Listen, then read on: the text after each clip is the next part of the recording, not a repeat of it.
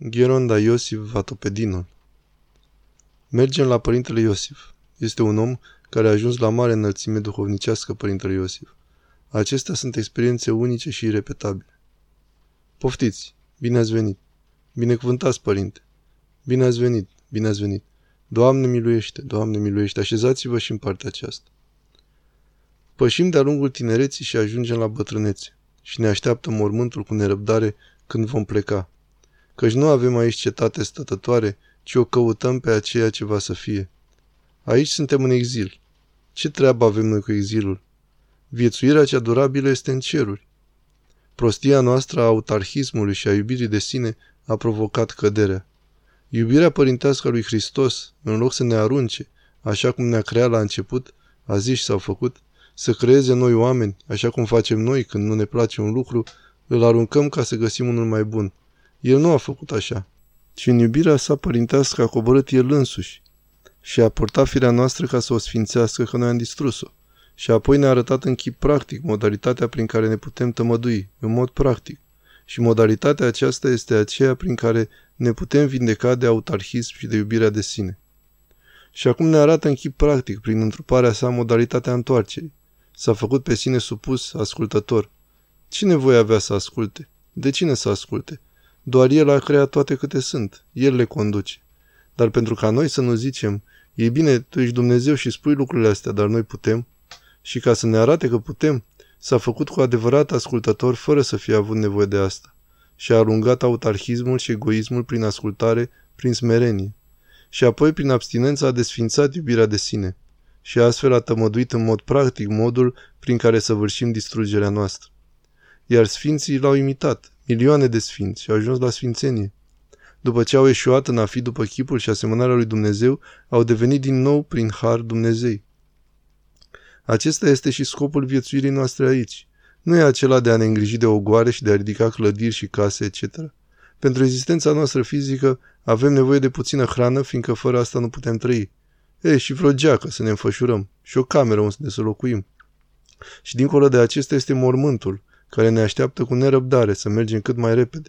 Aceasta este destinația noastră, copii, să nu uitați, să nu vă lăsați înșelați.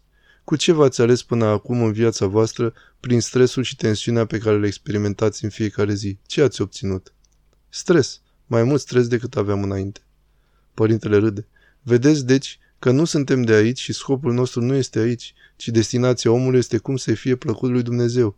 Să împlinească voia lui, să asculte de poruncile lui. Și atunci se întoarce iarăși. Și celor câți l-au primit, care cred în numele lui, le-a dat putere ca să se facă fii ai lui Dumnezeu. Vedeți? Luăm cu putere înfierea dumnezească.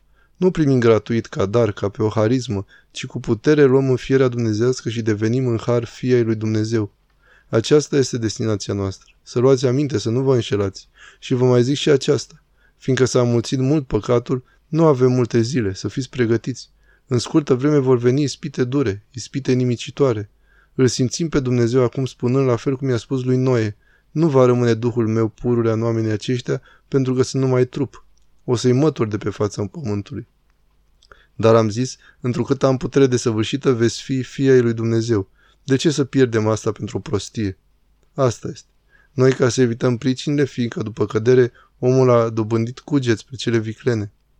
Ei bine, după cădere am suferit de naturare și am dobândit capacitatea de a ne schimba și unitatea personalității s-a scindat. Și acestea sunt provocate foarte mult de pricini, fiindcă societatea contemporană și în special generația noastră este cu totul pervertită, pericolul este evident, iar noi am refuzat de societatea ca să nu intrăm în bucluc în încărcătura asta. Ne-am lepădat până și de soacră. Acum asta am spus-o ca să vă fac să râdeți. M-a supunat o fată și plângea. Ce vrei, fata mea? Părinte, eu m-am căsătorit ca să merg la casa mea, să fiu soție și mamă, iar soacra m-a făcut slujnică. Acum în casă eu sunt slujnică și stăpâna e soacră. Nu pot să fac nimic. Dacă vreau vreodată să protestez, îl cheamă pe fiul ei și îi zice, învață-o pe cățea, să nu zică nimic. Așa îl învăța pe fiul ei soacra cea rea și atunci am zis, stai fata mea, o să fac o rugăciune și Dumnezeu o să tămăduiască situația asta. Și l-am rugat pe Hristos al nostru și am zis, prea bunule, prea bunule, nu lipsi tinerețea de bucurii, ci trimite mânia ta asupra soacrelor celor rele. În original rimat. Doamne miluiește! Sălta de bucurie fata când a auzit. Din greșeală mai există și câte una bună. Pe aceasta nu va fi influența rugăciune. Vedeți, deci? Am părăsit și mamă, și tată, și surori, și soacră și ne-am retras la margine, unde nu există pricinile care provoacă răul și astfel rămânem liberi. De această libertate este nevoie, fiindcă dacă omul nu are această libertate, nu e persoană. Când omul este prizonier al patimilor și al pervertirii și al iraționalului, cum este el persoană? Ne-am depărtat deci de pricinile răutății și ne-am păstrat mintea integră, fiindcă mintea este partea constitutivă a personalității. Trup au și maimuțele. Mintea este deci cea care, fiindcă lupta este îndoită. Diavolul, cauza răutăților, creează două forme de luptă, cea practică și cea teoretică. Prin cea practică încearcă să ne ducă în înșelare și ca să facem practic lucruri rele, să furăm, să punem mâna pe ce nu e al nostru, să calomniem, să ne dreptățim, să spunem minciuni, să facem fapte imorale. Iar dacă nu reușește cu partea practică, atunci recurge la cea teoretică, aduce în minte gânduri viclene și pentru asta este nevoie de mare atenție. Noi acum urmărim mintea, ținem mintea trează și urmărim. Ce este ceea ce a venit acum în minte? Este ceva irațional? Atunci spunem, înainte poia mea satano, noi suntem oamenii lui Hristos. Respingem iraționalul și astfel evităm disperarea, păstrăm mărturisirea și ne îndreptăm spre reușită, fiindcă nu am acceptat iraționalul. Ai înțeles? Aceasta este poziția noastră, una mărturisitoare. Ai înțeles? Să fim atenți la minte, fiindcă dacă în mintea noastră deschidem un dialog cu ceea ce este irațional și consimțim, atunci ce mai rămâne? Ia uite ce spune Hristos. Oricine privește o femeie poftind-o, deja a săvârșit adulter. Cel care zice, ah, cât îmi place lucrul acesta, cât aș dori să-l am, s-a lăsat deja biruit de patimă, înțelegi? Asta te-a trădat, ai pierdut mărturisirea, de aceea aveți grijă. De aceea v-am zis, aveți grijă și cu soacrele, nu doar cu vecinele. Părintele râde. Luați seama, copii, să ne mântuim sufletul, fiindcă în scurt timp moartea este alături, nu o să rămânem aici, o să plecăm în patria noastră, căci nu avem aici cetate stătătoare, ci o căutăm pe aceea ce va să fie, al cărei meșter și creator este Dumnezeu. Acolo ne vom întoarce. Să avem grijă, deci, să nu ne lăsăm biruiți de ceea ce este irațional și pervertit, să rămânem mărturisitori statornici ca să-L auzim pe Hristos spunându-ne, veniți binecuvântați Tatălui meu, moșteniți împărăția cea pregătită vouă. Dacă nu vom face însă așa și vom urma vechile obiceiuri supunându-ne iraționalului și denaturării, atunci îl vom auzi pe Hristos spunându-ne cu tristețe, duceți-vă de la mine, blestemaților, în focul cel veșnic care este gătit diavolului și îngerilor lui. Vedeți? Acestea nu sunt povești, sunt expresiile practice și pildele și modalitatea practică pe care ne-a arătat Hristos și Tatăl nostru, Cel care ne dă mântuire. Nu sunt simple învățături și mai mult decât toate să vă îngrijiți să țineți iubirea între voi, să nu aveți invidie și răutate, calomnii și răzbunări. Și acestea trebuie ținute mai ales în familie. Soția nu trebuie să se simtă niciodată ca o slujitoare în casă. Soția vrea ca mereu să existe sensul, amintirea primei săptămâni a vieții conjugale. Femeia prin firea ei este construită ca iubire. Nici o femeie nu trăiește fără iubire. Dacă găsește iubirea adevărată, propășește. Iar dacă nu găsește iubirea adevărată, încearcă să-și găsească singură iubirea și atunci se scufundă. Luați aminte deci la iubirea față de soții. Dacă vreți să reușiți și mai bine, să uitați numele ei de botez și să o numiți iubire, iubirea mea.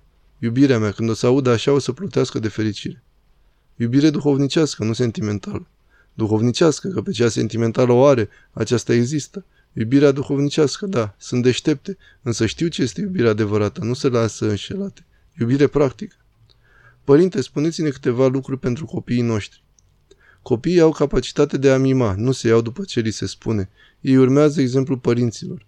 Dacă părinții se iubesc unul pe celălalt, dacă sunt uniți, așa cum se spune la taina căsătoriei, așa încât nu mai sunt doi, ci unul, ei devin unul. Și devin unul nu fizic, ci din punct de vedere spiritual. Au același sens, aceeași voință, aceeași simțire pe care le aduce iubirea adevărată. Sunt unul în celălalt. Când copiii văd pe părinți că se iubesc, copiază asta. Dar chiar și fără să o copieze, Harul Dumnezeiesc lucrează tainic și acolo unde există iubirea adevărată a părinților, aceasta se răsfrânge asupra copiilor și le formează caracterul. Așa stau lucrurile. Deci copiii se hrănesc din iubirea părinților. Le e rușine? Asemănare fonetică între cele două verbe, a se hrăni și a se rușina. Se hrănesc, cresc. Sigur, dacă nu menții iubirea ca ei să învețe, să vadă și dacă doar le dictezi, fă asta, fă cealaltă, ei văd ceea ce le spui. Fă asta, fă una, fă alta, nu o văd la voi. Apoi vine societatea pervertită, vine teleiadul. Televizorul, teleiad, slavă Domnului, ce cuvânt. care învață în amănunt modalitatea de a ne perverti și iată. Înțelept cuvânt, un nou cuvânt, teleiad. Mintea, părinte, nu este un lucru material, adică mintea, gândurile pe care le avem nu sunt ceva perisabil, nu o să dispară și ea când plecăm din lumea aceasta? Ea nu dispare, cum să dispară? Dacă nu o folosim într-un mod bun și o supunem patimilor, atunci se pervertește, se denaturează, dar mintea nu se desfințează. Mintea este întotdeauna elementul nostru constitutiv. Dacă deci gândim și acționăm rațional, așa cum dorește Dumnezeu, atunci cu adevărat omul se desăvârșește, ajunge la asemănarea cu Dumnezeu. Un pelerin. Acum mă gândesc la altceva. Cineva înaintează în vârstă și ajunge să aibă demență, adică ramolirea creierului. Ideile tale sunt, nu ai nimic, nu înțelegi nimic, nici impulsurile venite din exterior, adică creierul se află într-o stare de deteriorare. Nu înțelegi nimic, nici dacă faci bine, nici dacă faci rău. Nu te mai osteni, este rezultat al nepăsării anterioare. Pelerinul. Este însă o boală. Iubirea de sine și iubirea de plăcere să faci ceea ce-ți place, de minte nu ținem cont, fac ceea ce-mi place. Părintele Atanasie. Gheronda, să explicăm ce spuneți. Ca să se ajungă ca mintea omului să pățească ceea ce ai spus tu, aceasta e rezultatul neglijenței. Nu a trăit creștinește și Dumnezeu a îngăduit să pățească asta. Mintea e lucru spiritual, nu e material. Material e creierul. Da, însă există și oameni care au trăit o viață bună, viață duhovnicească. Părintele, s-au lăsat ademeniți, înșelați. Se poate să fi dus o viață bună, dar înaintea lui Dumnezeu nu știm cum era. Într-un fel judecă oamenii și în altfel Dumnezeu. Și asceți, adică oameni care toată viața au fost în nevoință și iubire față de Dumnezeu și față de lume și îmbătrânind au prezentat o demență, nu au mai înțeles nimic. Părintele, da, el însuși a părăsit această linie, s-a lăsat biruit de patimi, a fost bagiocorit de diavol, a fost înșelat. Este ceea ce ți-a spus părintele, că până și acest ascet călugăr de care zici, că și-a închinat toată viața lui Dumnezeu, tu-l vezi așa și spui că este om sfânt, dar nu știi ce gândește înăuntrul său. Ne întoarcem din nou la fundamentul despre care ne-a spus părintele. Fără ca Dumnezeu să o îngăduie, omului nu se poate întâmpla nimic și bolile de care suferă omul sunt din cauza păcatelor lui. Cum am spus, neglijența din viața anterioară. Deci de noi depinde.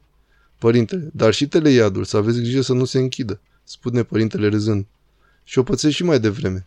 Părintele, neîncetat. Să luăm binecuvântare de la părintele și să lăsăm, este și obosit. Binecuvântați, părinte.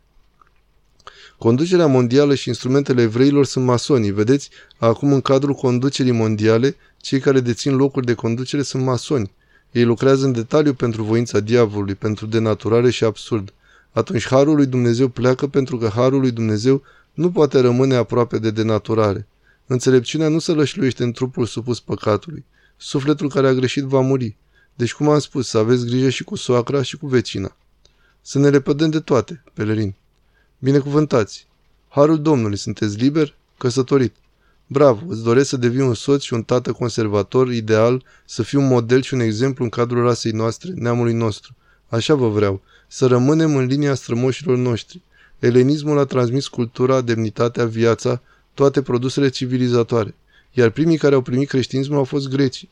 Despre greci a spus că s-a săturat de ei și spune că împărăția lui Dumnezeu se va lua de la voi și se va da neamului care va face roadele ei, fiindcă ei erau succesorii apostolilor, iar grecii au adus Evanghelia în arena mondială și numai grecii o păstrează nealterată până în acest moment, așa cum au luat-o de la apostoli. Să înviem neamul nostru, care am spus că este numele soției, numele ei de botez, pelerin, iubirea mea. Pelerin, iubirea mea trebuie să-i spunem. Părintele, nu e un titlu, e o realitate. Soția este deci prin firea ei iubită, deoarece este mamă. Nu poate fi mamă fără iubire. Așa că atunci când o numim iubire, este ceva firesc pentru ea, nu-i așa? Mulțumim, părinte, să vă dea Dumnezeu sănătate, binecuvântați-ne. Harul Domnului. Soția mea este însărcinată, părinte, să vă rugați pentru copilași. Dumnezeu să o binecuvinteze, să mai face și alții, dar toți să fie fermecători. De ce nu vă rugați? 3 cuvinte sunt: Doamne Iisuse Hristoase, miluiește-mă, fie în picioare, fie culcat, până când te ia somnul. De ce nu spuneți rugăciunea inimii? De ce nu-L invocați pe Dumnezeu? Dacă nu-L chemați pe Dumnezeu, cum poate El să se apropie de voi? Iar Pavel poruncește: rugați-vă neîncetat. Încăpem în cutiuțele astea? Poftim? Încăpem. Acestea, părinte, sunt durabile. Dumnezeu să ne ierte. V-a reținut, părinte Atanasie? Aveți treabă? Mulțumim, părinte Atanasie.